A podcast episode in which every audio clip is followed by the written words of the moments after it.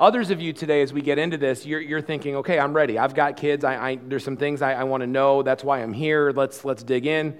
But I want to acknowledge there's a few of you here that um, you're at a different stage. Your kids are, are grown. Uh, some of you, your kids are out of the house. Some of you, your kids have kids of their own. And you might be wondering, what in the world am I doing here at a, a series on parenting when I'm not actively, well, listen, they might get older, they might move out, um, they might have kids of their own, but speaking as a guy who has one that's gotten older and has moved out and no kids of her own yet, but listen, the task changes, but it doesn't go away. Um, that struggle is just as real as my everyday struggle with the little ones that are home. And so you know that as well as I do. And we'll be addressing that a little bit during this series as well. Also, talking to you grandparents and figuring out how do you come alongside um, your parents that are actively parenting and what does that look like and how do you navigate it. So there's something here for us. And, and then I want to address another group of you that either don't have children yet. Um, and you're like, okay, well, you know, I'm not there yet. And some of you that, that just frankly are past the age of having children and you didn't have children and you're not going to have children. And so you're sitting here and you're thinking, what is there for me in all of this? And I want to I want to encourage you to walk through this with us for two really clear reasons. One is it's the Word of God, and the Word of God matters. And the Word of God has something for you. I can guarantee you that. So there is something here for you. I promise you, even if you don't actively have children, because it's God's Word. It's authoritative, it's clear, it's engaging, it changes us, it's, it's directive for us, it's real, it's active. Okay, there's something for you. And two, here's the other thing I need you to understand about this. When you're here with this church, you're not an individual, you're part of the greater body, the body of Jesus Christ. And the body of Jesus Christ has children. Um, and it has parents that struggle and that worry about this. And, and you are a part of that body, and, and that means that you're a part of this, and you need to be actively involved in the raising of a new generation.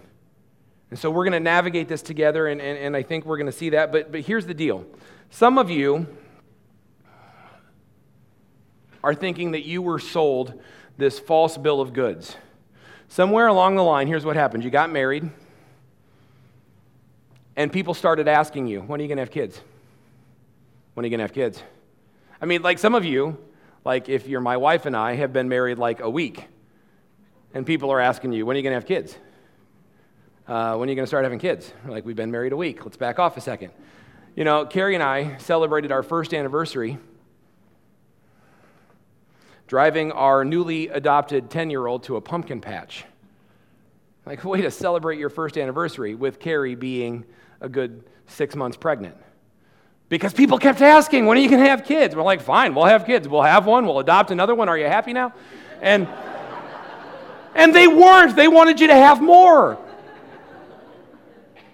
And, and then, like the really holy religious ones would tell you this well, listen, the Bible says in Psalm 127 that children are a gift from the Lord. They are reward from him. And, then they go even a step further. It's like, because, I mean, that's not convicting enough. It's like children, born to a young man are like arrows in a warrior's hand, right? How joyful is the man whose quiver is full of them. now, listen to me. Some of you, you're reading that and you're like, yep, that's true. Mm hmm. Stop listening to me for a second if that's you. Others of you, you're reading that and going, look, I, I know God's not wrong ever, but come on. Listen. And I, I know you don't really think that. I don't really think that, right? I mean, we love our kids. We love our grandkids. We love our kids. I, no matter how messy and nasty and gross they are, we love our kids. It doesn't mean, though, that for one second we're ever confused thinking it's going to be easy. Listen, if you're, if you're, I mean, I'll, I'll tell you this. You, you, you've heard me talk to you about Carrie and I's struggles as a young married couple before, and I'm going to tell you this the absolute worst time in our marriage, the absolute worst time in our marriage, well, maybe that's not, we'll have to rank these sometime just for fun. Things are awesome. this was a while ago. But the absolute worst time in our marriage was when Travis was a newborn. Because everybody told you how great it's going to be, how fantastic it is, how awesome children are. And then all of a sudden, you have this baby, and it stops being this cool idea, and it starts being this whining, pooping, crying thing that they make you take home.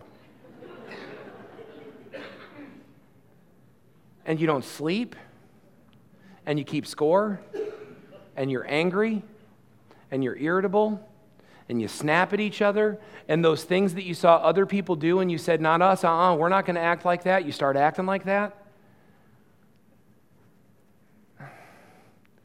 It's hard. And it, it doesn't necessarily get easier. It's like a roller coaster. There are seasons where things level out, and then there are seasons where they spike up again. We got a 10 year old girl at home. You know what we're on right now? We're on that part of the roller coaster that's slowly climbing, slowly. And you know, it's like, okay, well, this is nice and relaxing, but you're about to get to the top. and you know what happens when you get to the top, right? Some of you have been there, some of you will be there. Some of you are there at different stages, but listen to me. The struggle for this is real. Okay, so there's something I want you to know here. There's a big idea that we're going to start with. Don't panic.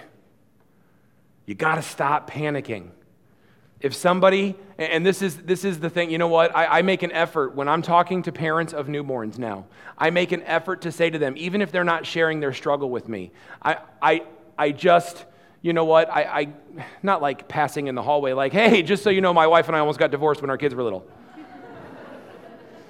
but when we have conversation, I make sure, listen, don't panic. It's going to be okay. Why? Because God's grace will always trump your issues. God's grace will always trump your issues. God's grace will beat your shortcomings. Okay? You've messed up? Hey, me too. Right? Your parents messed up? Hey, mine too. It's going to be all right. We're going to learn to navigate what God has to say about this, and we're going to try to put some of those things into effect. Don't for one second think it's too late for you if you haven't done some of these things already, or if you didn't grasp some of these things already. Don't even think that if your parents or if your kids are grown and out of the house. Don't. Listen, when you seek to follow and honor God in your life, He responds to that. Okay? God's grace will trump our goofiness. Okay, so let's let's dig in here as we go. And there's but the reason we do it is simply this because it is much simpler to raise God honoring children than to fix broken adults. It just is right? That's not meant to poke at anybody. That's not meant to, to give you some discouragement if you're thinking about your adult children right now. That's not at all what that is. It's just a simple statement of fact. It is easier to raise children than it is to build children. It's easier to pour into children than it is to repair broken adults. Okay? And uh, listen, I get it. Okay?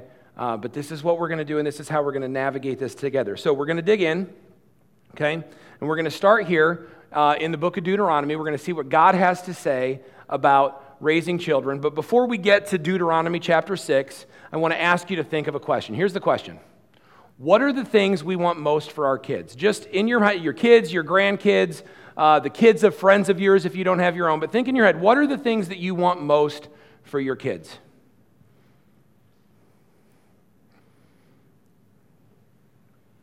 That's not a new question. That question has been asked um, time and time again. Pick a parenting magazine, uh, pick a, a you know, at, different schools with teachers or counselors across the nation and all over the place. This question is always answered, and there are some good common answers. Here are the common answers. When we say, What are the things that we want most for our kids? Well, here's the common answers. We want them to be happy, right? We want our kids to be happy.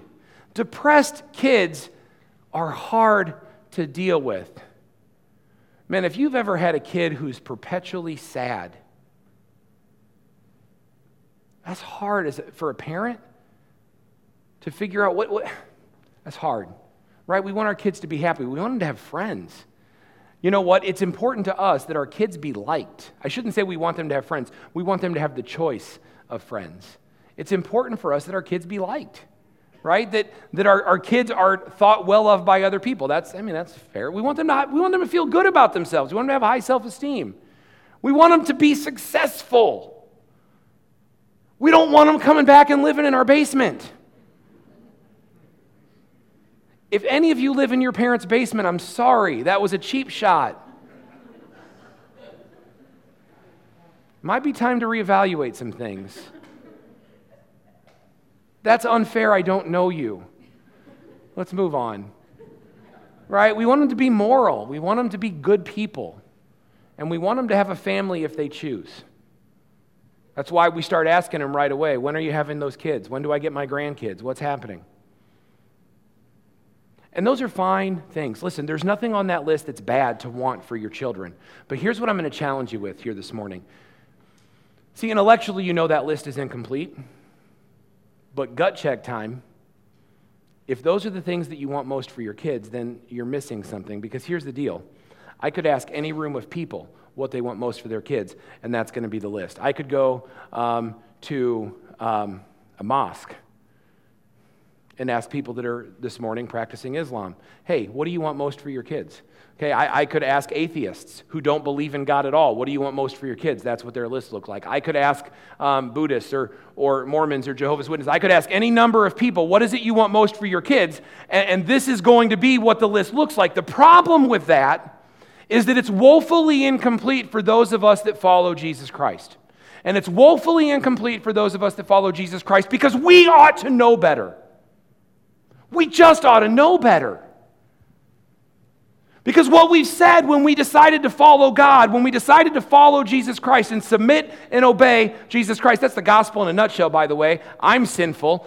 God is perfect, okay? God wants me to be in a relationship with Him. He sends Jesus Christ, okay, who voluntarily lays down His life so that my sin can be forgiven. He rises from the dead. I trust him and I submit to him. And God says, Good, your sin is paid for.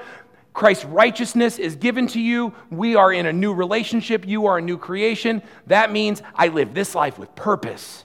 And I live this life with passion. And I live this life about the kingdom. And I live a life that matters and makes a difference. And oh, yeah, by the way, I live an eternal life with God. That's a big deal. That ought to be your number one for your children. As Christian parents, our ultimate goal, more than anything else, is that our kids grow to love Jesus more than they love anything else in their life.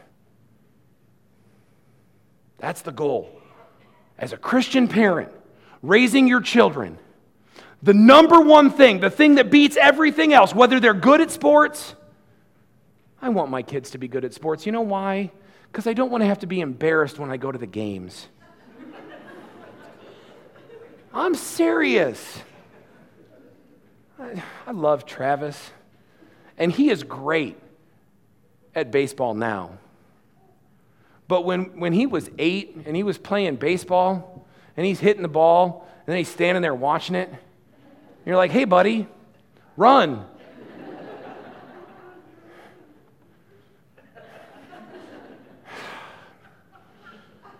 You're hanging your head. You're like, serious? Okay, listen. We want them to be good at that stuff. We want them to be successful. We want them to have friends. We want them to be happy. We want to talk to them and say, How was your day? And we want them to say, It was fantastic. And that's great.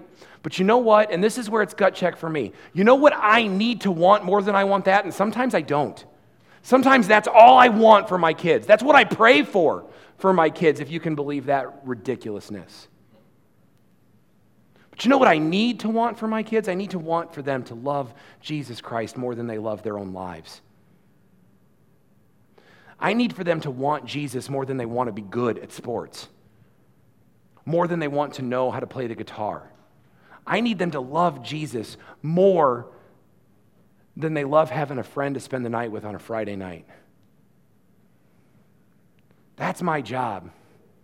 Okay? That's necessary as we get into this. And, and it's hard, but God talks about this. So let's get into Deuteronomy. We're going to look at chapter 6, verses 1 through 9 here, and, and we're going to navigate through this together. You can look on the screen or you can follow along with me.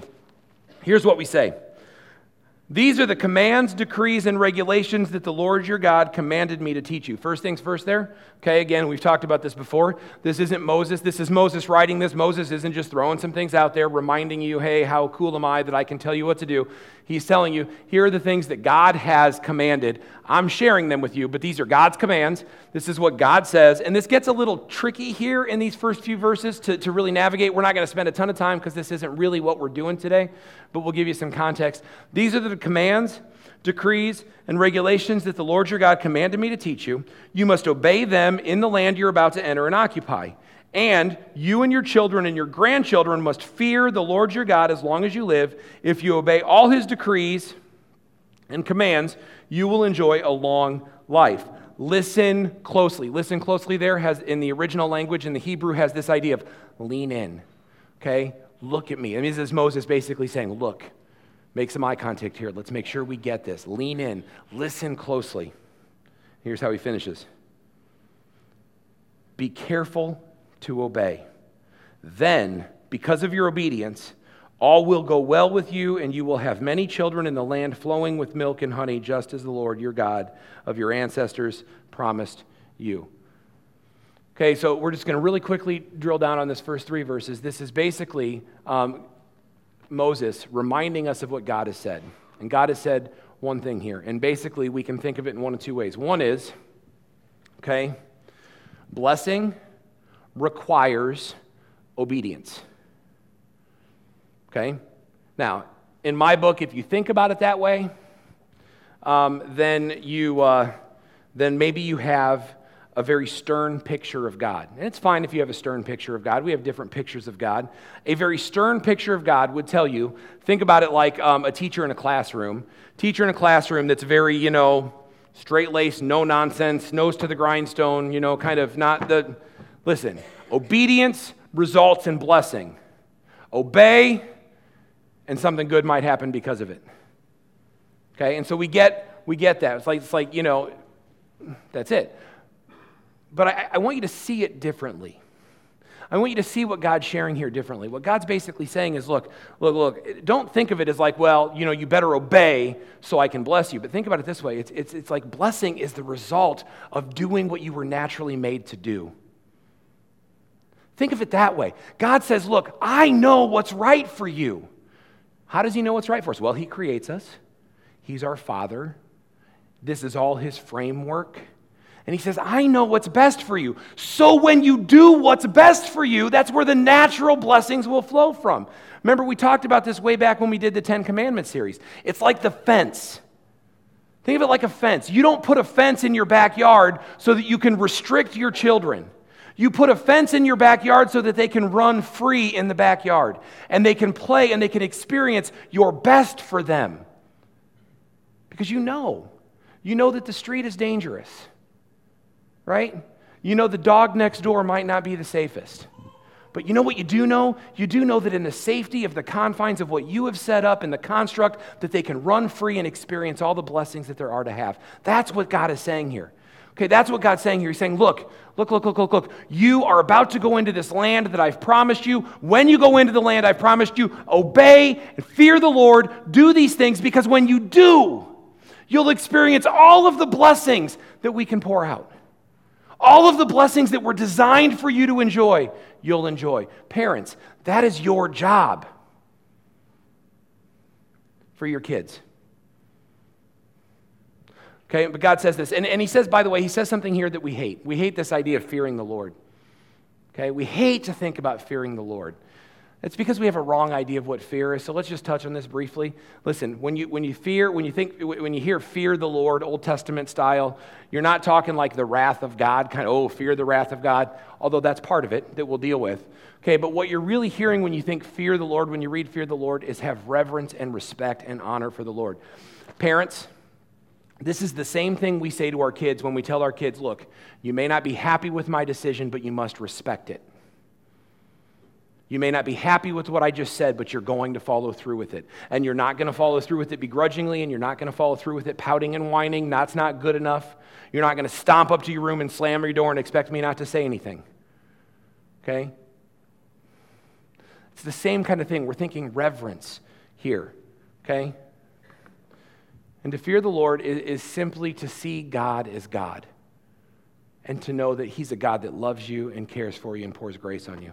And there is another aspect to that that we don't have to talk about a whole lot because as Christians, we don't have to deal with that. If you're here today and you know Christ, then this Hebrews 10:31 doesn't apply to you. But here's what it says. It's a terrible thing to fall into the hands of the living God. Right? And I'm going to tell you this. That is a terrible thing. That's something to fear. It's a terrible thing to fall into the hands of the living God. Hey, good news. You trust Christ? You don't need to fall into the hands in that fearful way of the living God. You know why Jesus paid that penalty? That's what we want for our kids, right? So we teach them to fear the Lord reverently, to obey, to follow that, so that they don't have to fear falling into the hands of the Lord. Are you tracking that? I hope so, because that's critical. That's our number one goal is teaching our kids to love Jesus. Okay? All right, we continue. Uh, we get into Deuteronomy 6.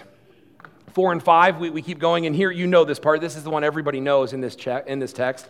Um, here's what it says It says, Listen, O Israel, uh, the, the Lord is our God, the Lord alone, and you must love the Lord your God with all your heart, with all your soul, and with all your strength. Jesus repeats this commandment in Matthew. Remember the Pharisees trying to trick him come and they say, Hey, Jesus, you're so smart. You tell us what's the greatest commandment. Okay? What's the best commandment? And Jesus says, Well, you know, the best commandment is this love the Lord your God with all your heart. Um, and that says your, your, your mind, your heart, soul, mind, and strength. So we add both of those because one is the Greek context and one is the Hebrew context, but they mean the same thing. He says, Love the Lord your God with everything that you have. And oh, by the way, Jesus adds the second one love your neighbor as yourself. Okay? But it starts with this. So, so, so think about what, what Moses is reminding the people. They're sitting there. This is where we are in, in history. They've wandered for 40 years. This is Deuteronomy. Deuteronomy is the second law. Remember, they came, they got, yay, it's the Ten Commandments. There was a golden calf, there was bad stuff, but they ended up, they got to Kadesh Barnea. They're getting ready to go in the promised land. They send in the 12 spies. The 12 spies freak out. Actually, 10 of them freak out. Okay?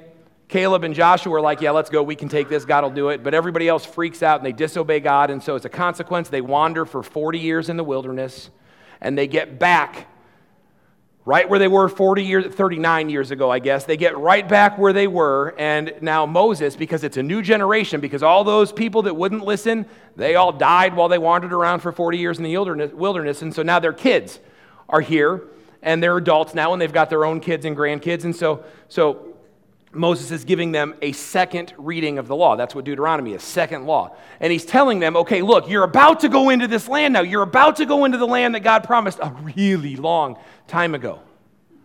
Okay? Don't mess it up this time.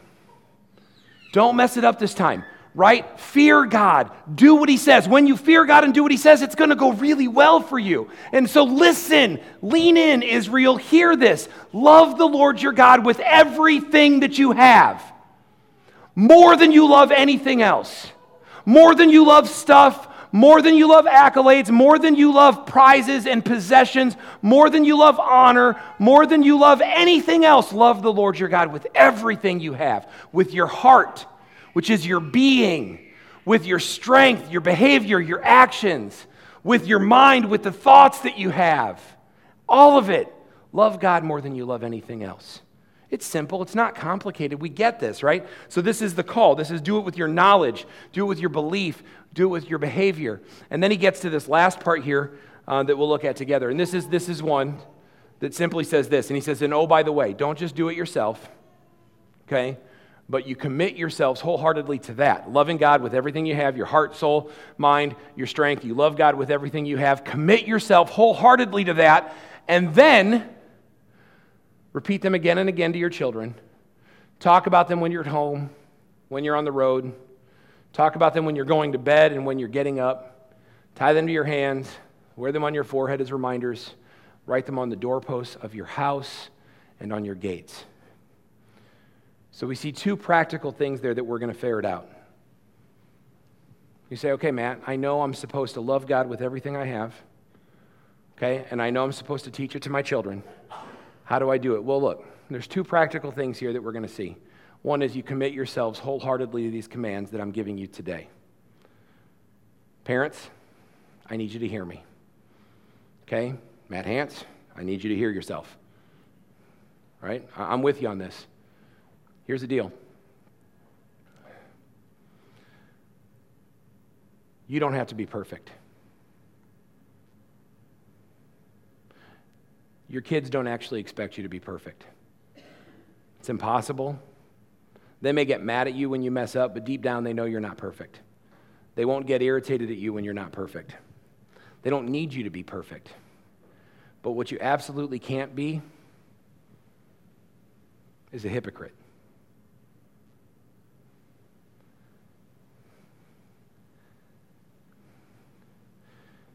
Your kids aren't stupid. My kids aren't stupid. As a kid, I was not stupid. Well, I was foolish, but I wasn't dumb. Listen to me. Well, think about it this way. When I'm sitting at the table and we're having dinner, and it's Carrie and Aubrey and Travis and, and, and myself, and there's Brussels sprouts. And I say, Mmm, Brussels sprouts are so good. And they're really good for you. Everybody enjoy your Brussels sprouts. And then I take my fork and I move mine around my plate a little bit. And then I touch one to my tongue. Mmm. There's no part of my kids that are confused right? Think about it with babies, right? You got the strained peas and you're like, mmm, yummy. And you're like, they're like, nah, I ain't open my mouth for that. Because they know better. They know better. They know when you fake it. And so let me give you, think about it this way. There, there's, um, uh, oh, that's gone. I got backup. Seminary professor in uh, Texas used this illustration. So it's not mine, but, but he's used it and, and um, I thought really, really helped clear this up. And it's really about dads, but moms, you don't have to imagine much um, to, to think about it being about you as well. And so there's three chairs, okay? Um, and, and this, this represents dad. And the first chair is dads that love Jesus. And I mean, they love Jesus. They love Jesus more than they love their life. They love Jesus with everything they have. Jesus to them is more important than their bank account is more important than their hobbies. Jesus is more important than their job. Jesus is more important um, than their, their friends. Jesus is the most important thing. And when you're in the first chair, dads, again, moms, you can, you can imagine yourself there too. When, when Jesus is in the first chair, we get the picture, okay, that they would do anything for Jesus. These people, by the way, if we're not sitting in this first chair, these people annoy us to no end. Right? If you have been in your life at some point in time not a first chair, I love Jesus, I'll do anything for Jesus, and you're hanging out with somebody that is, oh, we hate that. We really hate that. You know why we hate that? Because it's like holding a mirror up. And, and, and, so we see what it's supposed to look like when we love Jesus and what it really could look like. And you know what we, you know what we end up doing? We end up shaming these people almost sometimes. Like, you guys, you need to calm down, simmer down. And then we pull out these, like, you know what? You're doing more harm than good. You talking about Jesus all the time does more harm than good. It's better for people like me that say we love Jesus, but act like we don't. And then people will say, Oh, you say you love Jesus. I want to get to know you, and then you can tell me about Jesus. So we get mad at these people for acting like they say they believe. They love Jesus, they act like they love Jesus. Second chair dads, um, these are people that say they love Jesus. And they probably do. They probably really love Jesus. The problem is, they don't love Jesus more than they love other stuff. So they'll talk about loving Jesus, they'll tell you they love Jesus, they'll share Jesus maybe, but when you look at their life, Jesus isn't priority. And then the third chair dads, They don't give a flip about Jesus. They never have. They don't claim to. They don't want anything to do with Jesus. They're not going to talk about Jesus. They're not going to share Jesus. So Jesus has nothing to do with their life, their parenting, anything. Nothing. Okay? Now listen to me. I'm not trying to poke at anybody, and I know some of you have adult children that maybe have strayed away. We actually will deal with prodigals later in this series.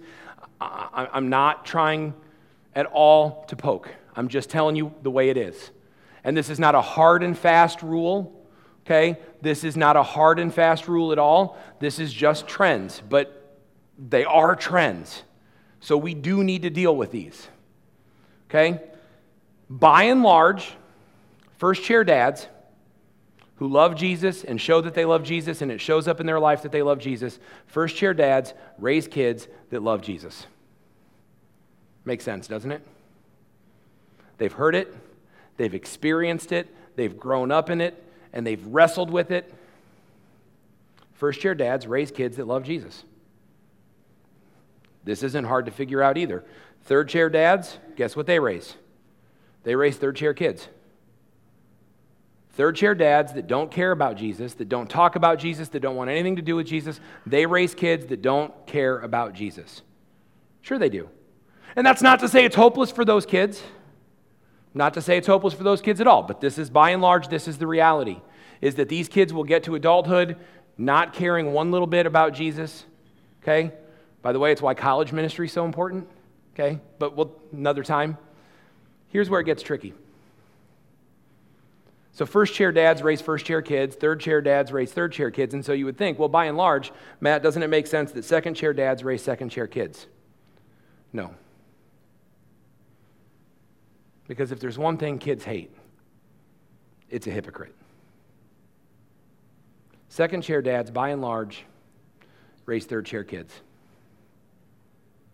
Because hypocrisy breeds contempt.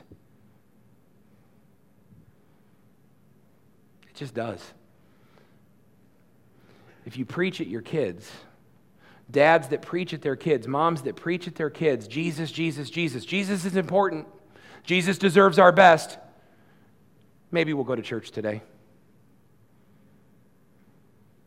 But we were out late last night and maybe we're tired, so maybe we'll skip it. But Jesus deserves our best.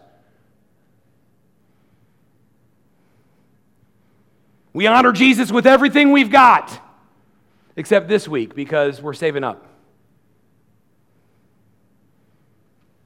You know, prayer is critically important. God answers prayer. We haven't prayed together as a family in months.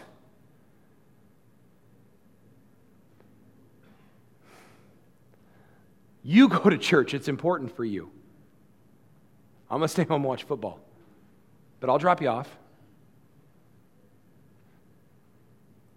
Hypocrisy breeds contempt. Second chair dads. Moms, you're not out of the woods. Raise third chair kids. There are exceptions to that rule. Okay? Be honest with you, I'm one of them. Right? My mom had a plaque on her wall for a long time. Prayer changes things. Like, Mom, when was the last time I saw you pray? Church is really important, except you quit going. You know, it's really important to believe in Jesus. Hey, Mom, I got saved at church today. you got to be really careful. They convince you that you need something you don't need sometimes. Now, I can say that happily, um, seeing my mom and dad both come to faith later in life. Um, I remember my mom's baptism as I was a, a married adult with kids and, and, and, being a part of her baptism. I actually was there the Sunday um, that, that she decided enough was enough and gave her life to Christ. And, and then seeing my dad um, a little bit later on make that decision and, and follow. And now, is um, every once in a while, I get to read the, uh, he, he serves three times a month actually once a week now, he serves at a, at a men's mission um, dinner for, for homeless folks. And uh, he always gives the devotional when he goes. And so occasionally he'll send it to me and ask me to read it. And so, can I, can I read the devotion and the gospel that he's going to share? So, I, I, I mean, they've come a long way. But, but by and large, this is the way it works. And so, here's what you can't say, Christian parent You can't say that it's important to me that we're going to love Jesus above all else, that Jesus is primary, that I'm going to love Jesus above all else, and then not act like it. Your kids are going to pick up on that. And that's how this starts.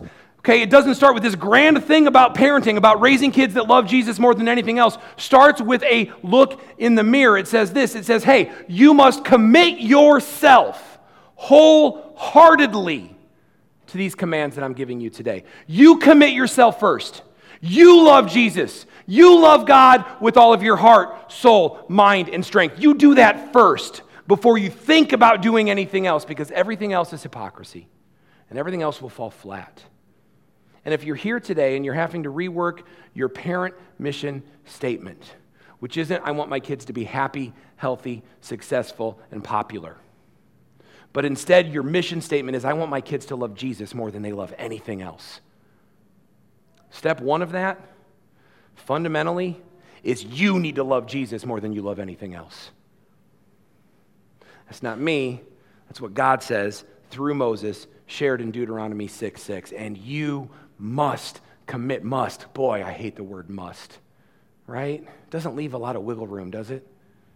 You must commit yourselves wholeheartedly to the teaching that I've given you. What was that teaching? We just read it the verse before. You love God with your heart, soul, mind, and strength. You love God with everything you have. Then and only then are you in a position to parent your children to love Jesus.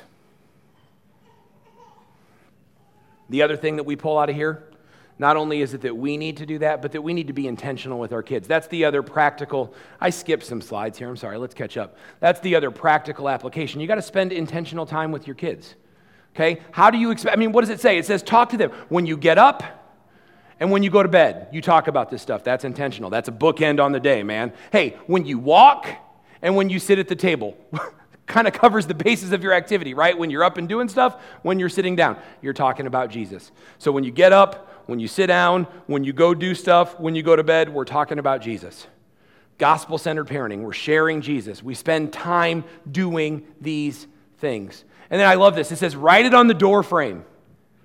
I mean, you could actually write it on the door frame if you wanted to. I mean, maybe not a bad reminder. Um, I knew a family once that did that when I worked in an elementary school um, that stenciled this on their door.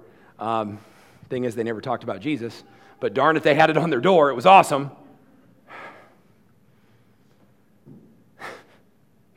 uh, whatever. But what this means is it covers your, it, you, write it on the doorpost. It covers everything that happens in your home. Everything that happens in your home is about this thing. So listen, let's get real here. What activity? Some of your kids are involved in way too much. Ah, my kids might be involved in way too much. There's some things to navigate there, but but this idea, this mission statement for parents, this drives every decision we make as parents. What are, what are you involved in? Who are you involved with? Where are you going? What are you doing? How are we spending our time together? What are we about? All of this is, is about this. It covers everything. And you have to be intentional in time with your kids. Listen, we've talked about this before. People spell intimacy differently, right? Men, we spell intimacy S E X. By and large, that's the way it works. Women, wives, you spell intimacy um, T A L K. That's how you do it. It's okay. We've talked about that before. You go back and listen to some of our marriage series if you need more info on that, but that's the way it works. Kids spell intimacy, whether they, sometimes they get all bristly and they don't want to. T I M E. It's time. Kids equate time with intimacy. Intentional time with your kids. You cannot teach them about matters of faith. You cannot grow them up in the gospel if you're not willing to spend intentional time with them. And some of you do what I do, and you spend time with your kids without spending time with your kids. Like, I mean, if I go to the family movie night well one more time, I'm going to punch myself in the face. Can we have a family game night? No, let's watch a movie. So we don't have to talk and we can just sit and stare at the TV together. let's all watch Back to the Future again, which there's nothing wrong with watching Back to the Future. Okay? It's good. But this, this is how we do it. But we spend intentional time. Okay, you want to raise kids that love Jesus more than anything else, then you love Jesus more than you love anything else. And two, you put in the time. You spend time, emotional, connected time.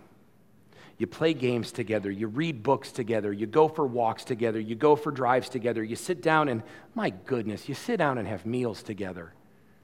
I'm embarrassed to say this, but there were times when Carrie and I, you know, in summer months with baseball and things going on, where we'd have dinner together two nights in a row as a family, and the kids, we're going to eat together again?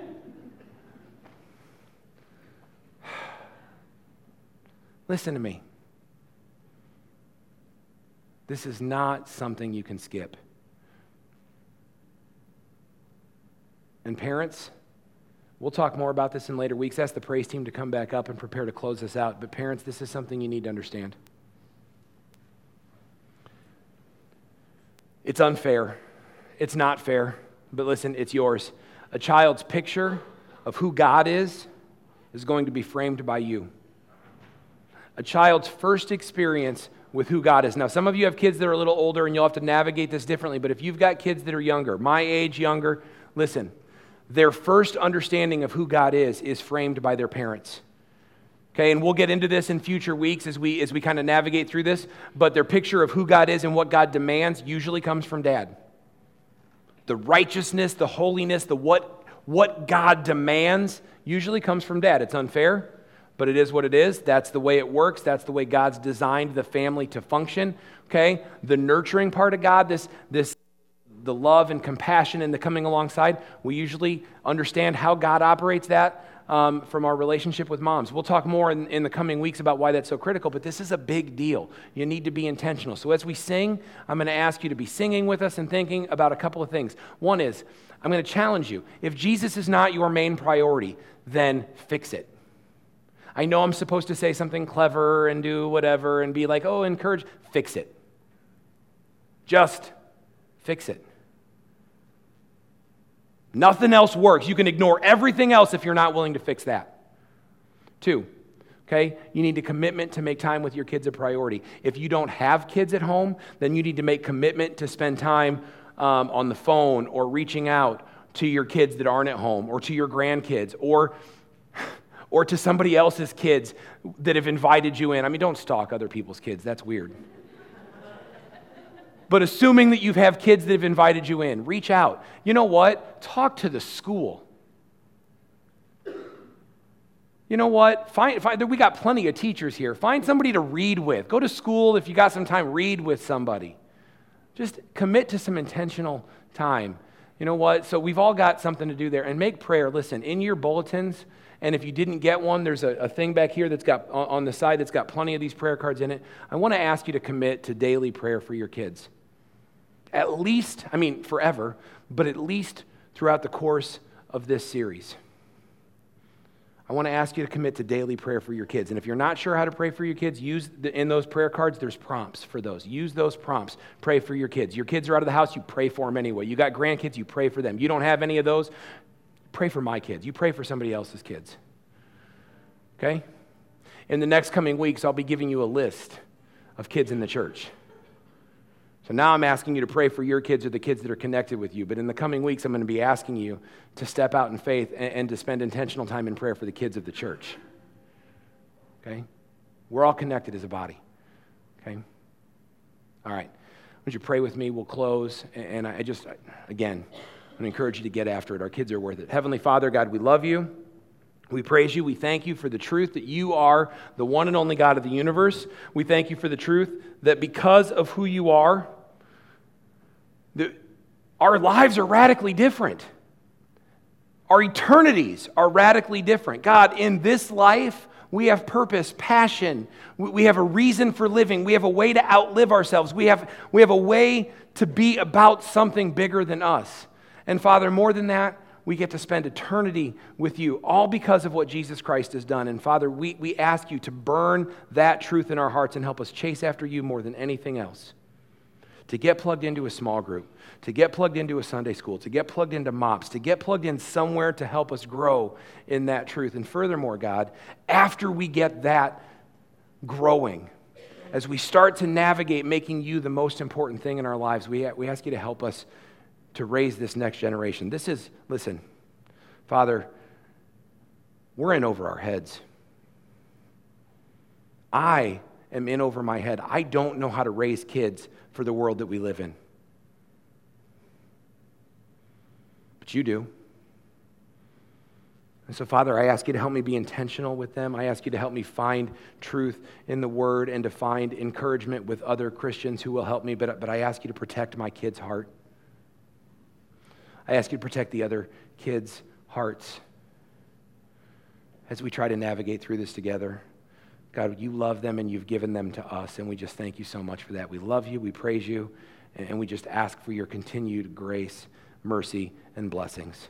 Amen.